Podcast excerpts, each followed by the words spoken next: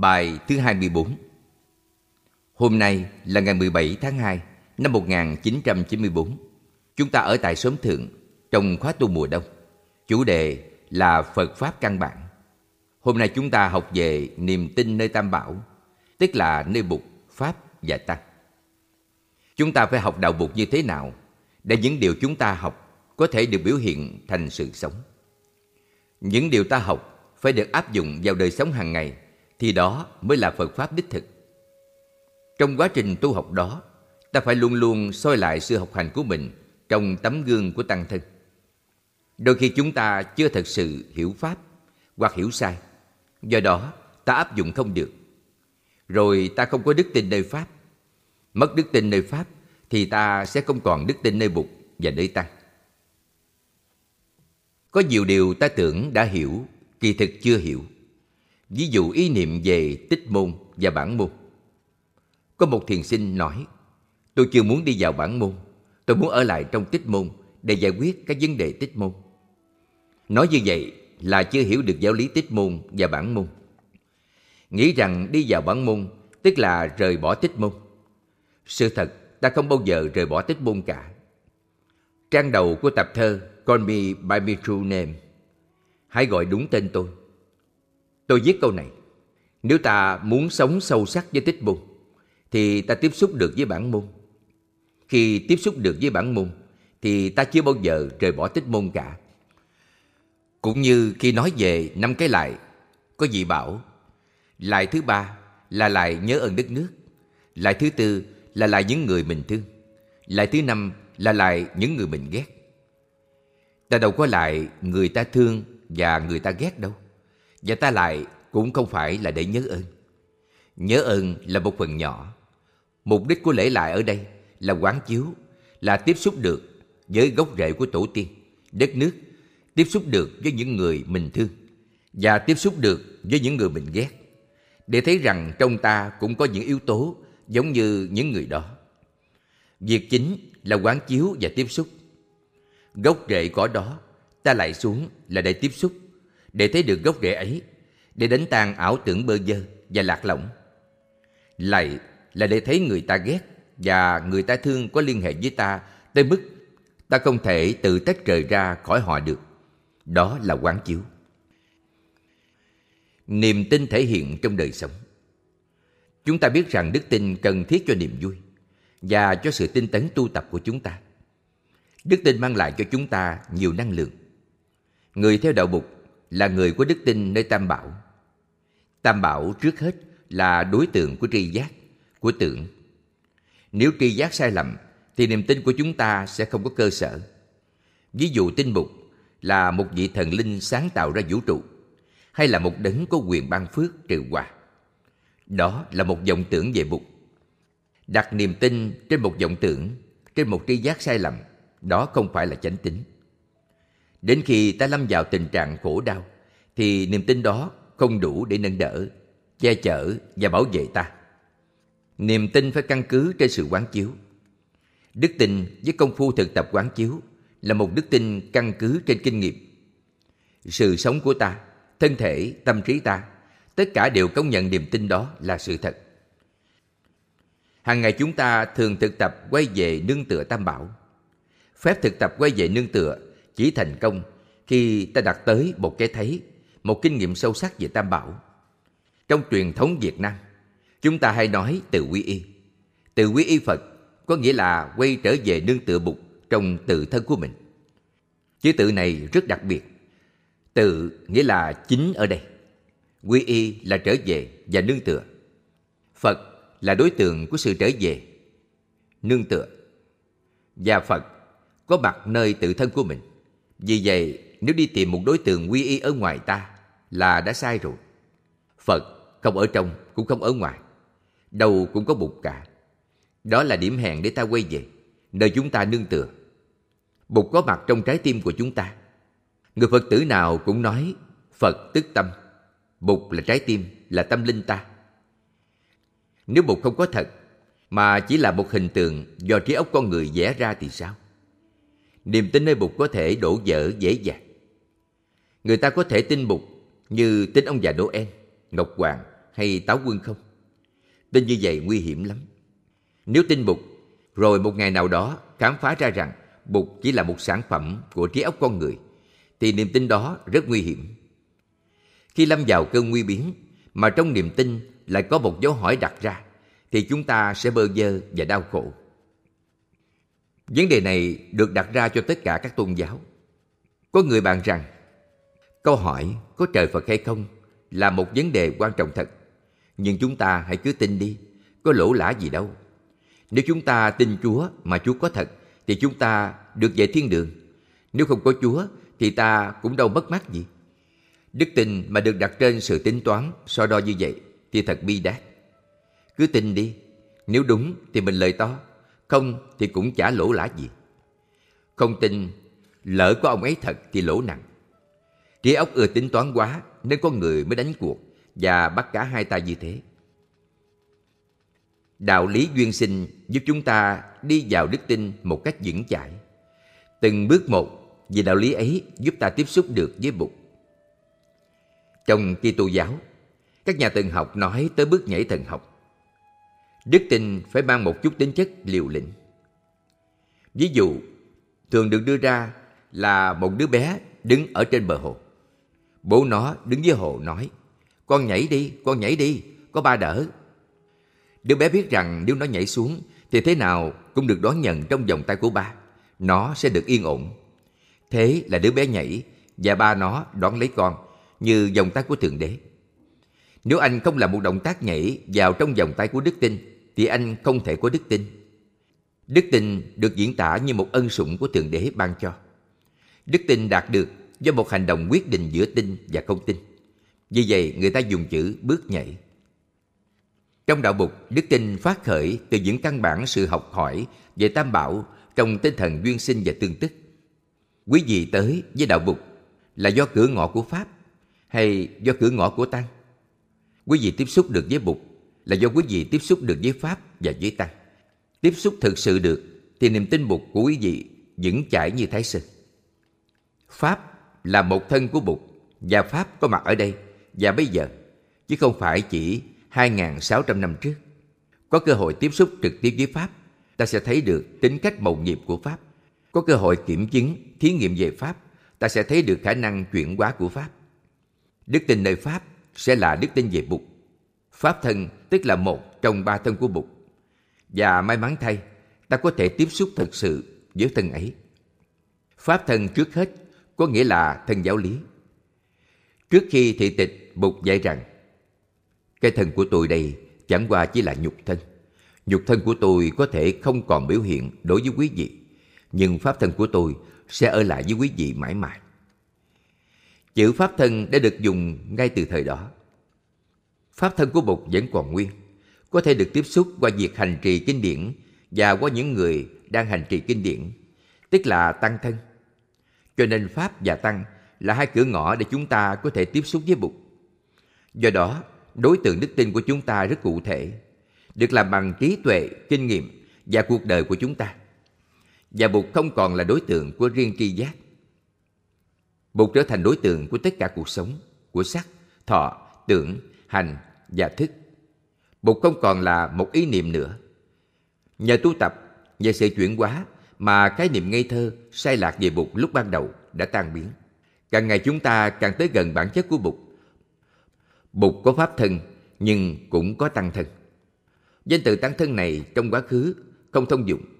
Bây giờ chúng ta sẽ sử dụng nhiều hơn. Thời Bụt còn tại thế, vua Rasenatit nước Kosala, là một người bạn thân và cũng là một vị đệ tử của Bụt. Nhà vua từng nói, Bạch Đức Thế Tôn, nhìn vào tăng đoàn còn có đức tin nơi Ngài. Câu đó có nghĩa tăng đoàn là tăng thân, một trong những thân của Bụt. Nhìn vào tăng đoàn, nhà vua thấy những vị cất sĩ trầm tĩnh, an lạc, giải thoát. Họ đi, đứng, nằm, ngồi trong chánh niệm và nhà vua tiếp xúc được với chánh pháp và với Bụt. Chúng ta có thể tiếp xúc với pháp thân và tăng thân ngay ở đây và bây giờ. Ngay trong chính con người của chúng ta cũng có tăng. Như câu kệ ta dẫn đọc, năm quẩn là tăng, phối hợp tinh cần. Như vậy, đức tin của chúng ta được căn cứ trên những tiếp xúc cụ thể chứ không phải chỉ trên những ý niệm. Chúng ta phải sử dụng trái tim và trí huệ thì mới tiếp xúc được với pháp thân và tăng thân của Bụt. Có khi có chân pháp thân và có khi không phải đích thực là chân pháp thân. Đôi khi người ta dạy một thứ giáo lý ngược với tam pháp ấn, vô thường, vô ngã và niết bàn. Pháp đó không phải là chân pháp mà là tà pháp. Tăng thân cũng vậy. Khi một tăng đoàn tu học có chánh niệm, có hộ trì sáu căn, có an lạc giải thoát, thì đó là chân tăng. Ngược lại, một đoàn thể không chánh niệm, không giải thoát và an lạc thì không thể gọi là chân tăng. Phật thân cũng có chân và ngụy. Trong Kinh Kim Cương, Bụt nói về Phật thân. Nếu tìm ta qua hình sắc, nếu tìm ta qua âm thanh, thì người đó đang hành tà đạo và không bao giờ thấy được Như Lai. Không thấy Như Lai vì chỉ thấy một ngụy thân của Phật, không phải chân thân của Phật. Tiếp xúc được với chân Pháp thân, chúng ta tiếp xúc được với Phật thân. Tiếp xúc được với chân Tăng thân, ta sẽ thấy Pháp thân và Phật thân. Bản chất của Bụt là Pháp và Tăng. Nhìn vào một thân, chúng ta thấy hai thân khác. Đó là giáo lý tương tức giữa Tam Bảo, gọi là Tam Dị Nhất Thể, tức là ba ngôi cùng một thể tính. Thấy được như vậy rồi thì ta sẽ không còn than giảng tại sao mình sinh ra đời quá muộn. Khi Bụt đã nhập diệt 2.600 năm về trước rồi, quý vị sẽ vượt được 2.600 năm một cách dễ dàng. Có thể tiếp xúc với Bụt bất cứ lúc nào. Pháp và Tăng có đó, cố gắng hành trì, thì chân Pháp và chân Tăng càng ngày càng hiển lộ. Cũng như khi ánh sáng mặt trời đã chọc thủng được bức màn xương, mặt trời tiếp tục chiếu rọi thì màn xương sẽ tan. Chúng ta phải chọc thủng tấm màn xương của tà Pháp và tà Tăng để cho chân Pháp và chân Tăng hiển lộ và để cho chân Phật hiển lộ. Triratna là ba viên ngọc quý. Chúng ta biết Bụt được kết tinh bằng chân Pháp và chân Tăng. Không thể tưởng tượng được có Bụt mà không có Pháp, có Bụt mà không có Tăng. Cho nên tất cả các kinh điển luôn luôn nói rằng Bụt bao giờ cũng được bao quanh bởi quyến thuộc của Ngài. Quyến thuộc của Ngài tức là đệ tử, từ các vị Đại Bồ Tát cho đến các vị thanh văn, duyên giác, thánh hiền, các cư sĩ nam Phật tử và nữ Phật tử. Nhìn vào chân tăng ấy, người ta tiếp xúc được chân Pháp và chân Phật.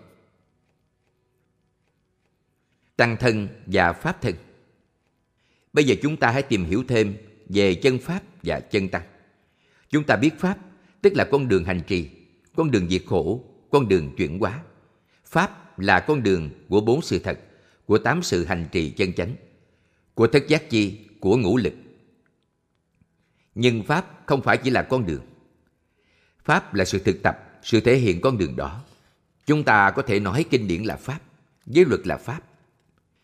Các bộ kinh, luật, luận là Pháp, dưới hình thức của những bộ sách và bây giờ chúng ta có thêm băng cassette, băng video. Chúng ta có thể lạy xuống trước các tiểu tượng đó. Tất cả các thức đó là Pháp, nhưng chưa phải là Pháp. Pháp đích thực là những giáo lý thể hiện của sự sống, sự hành trì. Ở đâu có sự áp dụng tứ diệu đế và sự hành trì bát chánh đạo trong đời sống là ở đó có chân Pháp. Chúng ta học hỏi kinh sách, nghe Pháp thoại, rồi đi lên bước nữa để thấy những kinh, luật, luận hay những pháp thoại đó được áp dụng vào trong đời sống hàng ngày. Khi bước sang bước thứ hai này, thì chúng ta có chân pháp, có ánh mắt, có nụ cười chánh niệm, có an lạc, có từ bi, hỷ và xả. Nếu không có tăng thân, thì không có sự thể hiện được những điều nói trên. Vì vậy, bước thứ ba là tăng thân.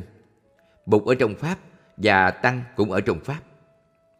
Có chánh niệm thực sự trong Pháp thì đó là chân Pháp. Cho nên Bụt là chánh niệm, chánh niệm là Bụt. Tăng đoàn từ bốn người trở lên gọi là Sangha. Nhưng tăng đoàn đôi khi chỉ mới là hình thức. Có đắp y, có ngồi thiền, có đi thiền hành, có ăn cơm im lặng, có tùng giới. Đôi khi hình thức nặng và nội dung còn nghèo nàn.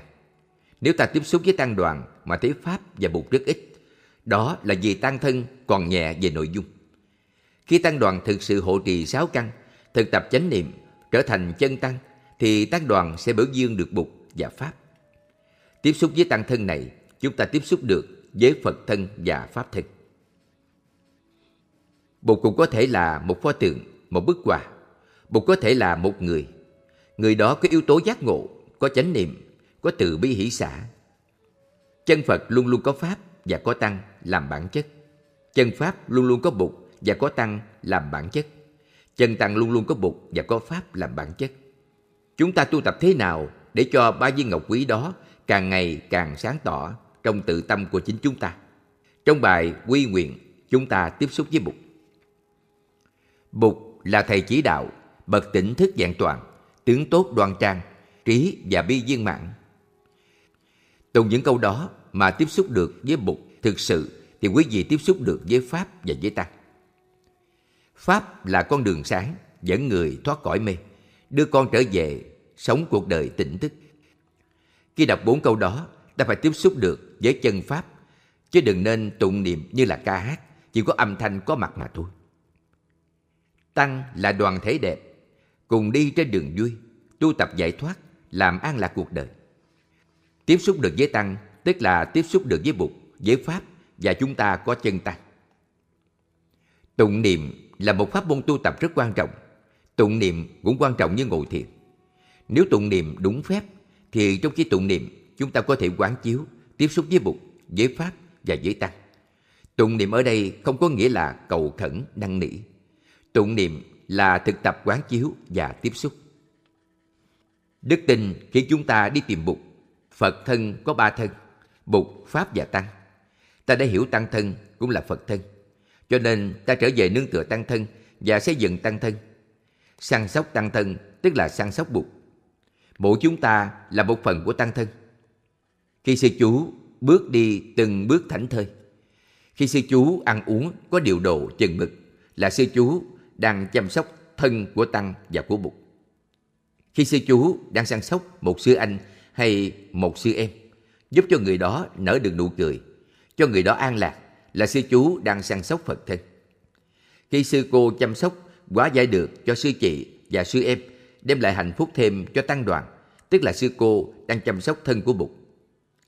Thành ra không phải chỉ vào thiền đường, dân hương, lau bụi trên bàn thờ là chăm sóc Bụt. Cầm tay một người sư em, an ủi người sư chị của mình, tức là đang chăm sóc Bụt. Đây là giáo lý tương tức của tam thân. Chính Bụt nói rằng, khi các thầy săn sóc cho nhau, tức là các thầy săn sóc Như Lai. Câu chuyện xảy ra ở tại Kosali. Một bữa, Bụt đi với thầy A Nan tới một tu viện. Các thầy đi khất thực hết, chỉ có một thầy bị bệnh kiết lỵ nằm ở nhà. Thầy đó nằm mệt lạ, phần chảy đầy cả áo quần và giường chiếu. Bụt với thầy A Nan vào tu viện thấy như vậy, ngài hỏi: "Các thầy khác đi đâu? Không có ai săn sóc thầy sao?" Thầy nói: "Bạch Đức Thế Tôn, các sư anh đi khất thực hết rồi. Lúc đầu anh em săn sóc con, nhưng sao con thấy chứng bệnh kéo dài, tăng thân săn sóc cực nhọc mãi thì tội. Cho nên con nói, để con tự làm lấy cũng được. Bụt mới ở lại đó với thầy A Nan. Trong khi chờ các thầy khác đi khất thực về, Bụt và thầy A Nan đi dọn dẹp căn phòng, giặt áo quần của thầy, lấy y mới cho thầy mặc. Khi các thầy đi khất thực trở về, Bụt nói: "Này các thầy, chúng ta đã xuất gia. Nếu chúng ta không săn sóc cho nhau, thì ai săn sóc chúng ta? Vì vậy các thầy nên nhớ, săn sóc cho nhau tức là săn sóc cho Như Lai. Khi mà các sư chú săn sóc cho nhau về thể chất và về tinh thần là các sư chú đang săn sóc cho Như Lai. Khi mà các sư cô hòa hợp với nhau, sống với nhau có nhường nhìn, thương yêu, khoan thứ là các sư cô săn sóc Bụt. Ngay cả khi tăng thân của chúng ta còn là phàm tăng cũng vậy. Phàm tăng mà tu tập thì trở thành thánh tăng. Pháp thân cũng có ba thân. Trong pháp thân có Bụt, có Pháp và có Tăng. Khi chúng ta săn sóc Bụt, tức là chúng ta săn sóc pháp thân của Bụt. Chúng ta biết tâm chúng ta là Bụt. Mỗi khi tâm có chánh niệm thì chúng ta làm cho hào quang của Bụt chiếu sáng. Trở về nương tựa Bụt, tức là bảo vệ pháp thân. Đi, đứng, nằm ngồi trong chánh niệm, hộ trì sáu căn là chúng ta tiếp xúc với Pháp. Đó là nuôi dưỡng Pháp thân. Săn sóc và tạo hạnh phúc cho tăng đoàn là yểm trợ Pháp. Tiếp xúc được với Pháp, điều này được thể hiện trong mỗi giây phút của sự sống. Tăng thân cũng có ba. Có thân bụt của tăng thân, thân pháp của tăng thân và thân tăng của tăng thân. Chúng ta phải thấy thân bục ở trong tăng thân, thân pháp ở trong tăng thân. Như vậy mới thấy được thân tăng ở trong tăng thân. Nguyện một lòng trở về nương tựa tăng thân là vậy.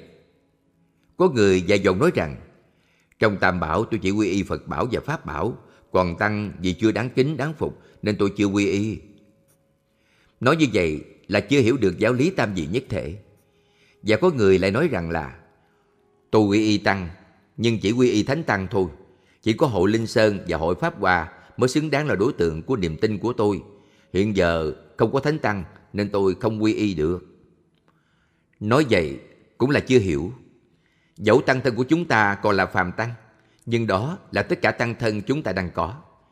Tăng thân ở Việt Nam, tăng thân ở Hoa Kỳ, tăng thân ở Thụy Điển, tăng thân ở Đan Mạch, tăng thân ở Nhật Bản, ở Triều Tiên. Chúng ta chỉ có tăng thân ấy. Chúng ta chỉ cần đọc lịch sử thời buộc tài thế để hiểu tại sao các giới luật đã được thiết lập, thì chúng ta biết rằng chính tăng thân chung quanh bục thời đó cũng có đầy phẩm chất. Trong tăng thân của ta có chất phạm, nhưng cũng đã có chất thánh. Tam Bảo là đối tượng tu học. Những viên ngọc ở trong tăng thân là những người đang đi trên con đường. Mỗi chặng đường được đánh dấu bằng một quả gì. Những người đang đi vào dòng gọi là hướng nhập lưu. Người đã vào dòng rồi gọi là nhập lưu, tu đà hoàng. Quý vị chưa chứng quả nhập lưu, nhưng nếu đang đi trên đường thì quý vị đã có chất thánh của quả nhập lưu. Đó là hai quả vị thấp nhất trong tăng đoàn. Tiến lên nữa là quả vị nhất lai. Nhất lai là chỉ cần trở về trong chốn bụi hồng này một lần nữa thôi. Trên đường tới nhất lai là bậc thứ ba của thánh quả. Chứng được quả nhất lai rồi thì ta thuộc về bậc thứ tư của thánh quả. Tiếp đến quả bất lai. Bất lai là không trở lại chốn đầy những đau khổ và hệ lụy nữa. Đang trên con đường bất lai là ta đã có quả vị thứ năm và đạt được quả vị bất lai rồi, đó là thứ sáu. Thứ tư là A-la-hán hoặc ứng cúng, đáng được cúng dường. Bậc A-la-hán giặt đứt được sinh tử, đi đâu cũng không còn sợ hãi nữa. Trên đường đi tới A-la-hán là bậc thứ bảy của thánh quả. Đạt tới cái quả vị A-la-hán rồi là bậc thứ tám của thánh quả. Trong một tăng thân có những viên ngọc quý như vậy Cố nhiên lẫn lộn với những viên ngọc đó có những quế tạp mà bất cứ một tăng đoàn nào cũng có. Có những người phạm giới nặng, có những người phạm giới nhẹ và cũng có những người chứng thánh quả. Vì trong tăng thân có từ bi, có trí tuệ và có từ bi hỷ xã nên những yếu tố phàm tục của tăng thân được chăm sóc, được nuôi dưỡng, được chuyển hóa. Một tăng đoàn với những người có chánh niệm, có giải thoát, những người có nhiều chất nhập lưu nhất lai, bất lai và có người ứng cúng, thì đó đích thực là tăng bảo. Khi tiếp xúc với tăng thân ấy, ta tiếp xúc được với Bụt, với Pháp và với Tăng. Chúng ta không cần đi đâu xa, chỉ cần nhìn vào tăng thân tại làng Mai. Chúng ta thấy có những người quyết tâm tu học, đóng lại hết tất cả những cửa ngõ phía sau lưng của cõi đời tục lụy phiền não. Nhưng người đó có thể chưa bước lên được chiếc xe đưa về thánh quả, nhưng đang hướng về não ấy thì họ đã có chất thánh, gọi là nhập lưu hướng. Khi đã vững chãi rồi, gọi là nhập lưu quả. Nhập lưu hướng, nhập lưu quả, nhất lai hướng, nhất lai quả, bất lai hướng, bất lai quả, A-la-hán hướng, A-la-hán quả. Đó là tám bậc thánh ở trong tăng thân. Vì vậy khi thấy còn có chất phàm ở trong tăng thân mà đã chán nản và bỏ đi, tức là ta bỏ luôn chất thánh trong tăng thân. Công trình tu học của chúng ta phải là công trình xây dựng tăng thân. Không xây dựng tăng thân thì chúng ta thiếu sót rất nhiều trong sự tu học. Xây dựng được một tăng thân có hạnh phúc, an lạc, tạo ra được chất thánh ở trong tăng thân thì công đức rất lớn. Đây không phải là công trình riêng của vị chúng trưởng mà là công trình của tất cả mọi người trong tăng đoàn. Người nào cũng có bổn phận phải nuôi dưỡng tăng thân. Nuôi tăng và nuôi pháp là nuôi bục. Công đức vô lượng. Ban đầu chúng ta đã nói có tam thân nhưng vì mỗi thân gồm có ba thân, cho nên tất cả có chín thân. Giáo lý về chín thân là giáo lý của Thầy Nhất Hạnh. Khai triển nữa thì giáo lý của Thầy là giáo lý của 27 thân. Nhưng thuyết 27 thân có thể trở nên phiền toái. Cho nên ta nói thuyết chính thân cũng đủ. Sau đây là bài tán Tam Bảo. Phật bảo Phật bảo sáng vô cùng, đã từng vô lượng kiếp thành công, đoan nghiêm thiền tòa giữa non sông, sáng rực đỉnh linh phong. Trên trán phóng hào quang rực rỡ, chiếu soi mọi nẻo hôn mông. Long qua hội lớn nguyện tương phụng, tiếp nối Pháp Chánh Tông, xin quy y thường trú Phật Đà Gia. Pháp Bảo Pháp Bảo đẹp vô cùng, lời vàng do chính bục tuyên dương, chư thiên trỗi nhạc tán hoa hương, Pháp màu nhiệm tỏ tường, ghi chép rõ ràng thành ba tạng, lưu truyền hậu thế mười phương. Chúng con nay thấy được con đường, nguyện hết sức tuyên dương, xin quy y thường trú Đạt Ma Gia. Tăng Bảo Tăng Bảo quý vô cùng, phước điền hạt tốt đã đơm bông. Ba y bột bát bước thông dông, giới định tuệ dung thông, đi đứng nằm ngồi trong chánh niệm, thiền cơ chứng đạt nên công. Chúng con tất cả nguyện một lòng, về nương tựa tăng thân, xin quy y thường trú tăng già gia. Tam Bảo là đối tượng của sự thực tập trong đời sống hàng ngày, không phải chỉ là đối tượng của đức tin. Chúng ta hãy thực tập như thế nào để mỗi phút mỗi giây bục pháp và tăng sáng thêm trong ta và xung quanh ta. Không nên nhìn bục pháp tăng là ba thực tại riêng biệt, không chuyển hóa tăng thân, không săn sóc tăng thân là chúng ta không săn sóc Phật thân. Vì vậy tăng sự tức là Phật sự. Thường thường chúng ta nói là Phật sự, nhưng kỳ thực làm tăng sự chính là làm Phật sự. Tổ chức đời sống như thế nào để có hạnh phúc và giải thoát, để chánh niệm có mặt trong từng giây, từng phút là làm tăng sự. Nấu ăn cũng là tăng sự, giặt áo cũng là tăng sự, quét nhà cũng là tăng sự, săn sóc cho các bạn tu cũng là tăng sự. Mà tăng sự tức là pháp sự, pháp sự tức là Phật sự. Những hành động thương yêu chăm sóc của chúng ta phải có chất liệu của Bụt và của Pháp thì mới thực sự là tăng sự. Ví dụ chúng ta săn sóc một người bạn tu, nếu chúng ta không có chánh niệm, thì từ sự săn sóc đó sẽ nảy sinh tình cảm dướng mắt. Người kia có thể bị lệ thuộc vào ta. Không có ta thì một mình đứng không vững. Sự săn sóc đó có rất ít tính chất tăng sự vì đã gây nên những dướng mắt. Tăng sự phải nằm trong tinh thần chánh pháp. Tăng thân có hạnh phúc, thành quả tu học được tăng tiến thì chất thánh của tăng thân càng ngày càng lớn. Chất thánh của tăng thân ngày càng lớn thì sự có mặt của chân Phật và chân Pháp ngày càng rõ. Đó là giáo lý và sự hành trì tam bảo. Những lúc nguy biến, không biết là sống hay chết, thì tam bảo phải là nơi nương tựa vững chãi cho chúng ta. Sống hay chết không quan trọng nữa, khi nền tảng sự sống của ta đã là tam bảo. Tu tập trong tích môn thấy được bản môn. Chúng ta biết rằng hàng ngày thực tập, nếu tiếp xúc được với tính vô thường và vô ngã của thực tại, là chúng ta đang tiếp xúc với tính niết bàn. Tiếp xúc sâu sắc với tích môn cũng là tiếp xúc với bản môn. Khi ta lễ lại để tiếp xúc với tổ tiên quyết thống và tâm linh, thì ta cũng tiếp xúc được với bản môn. Tiếp xúc với bản môn làm dơi đi nỗi đau khổ của tích bung. Ban đầu mới lại xuống, ta có hình ảnh của sự sinh ra và chết đi của mình. Trong kinh có những câu hỏi, trước đó có ta hay không? Sau đó sẽ còn ta hay không? Bây giờ ta có hay không?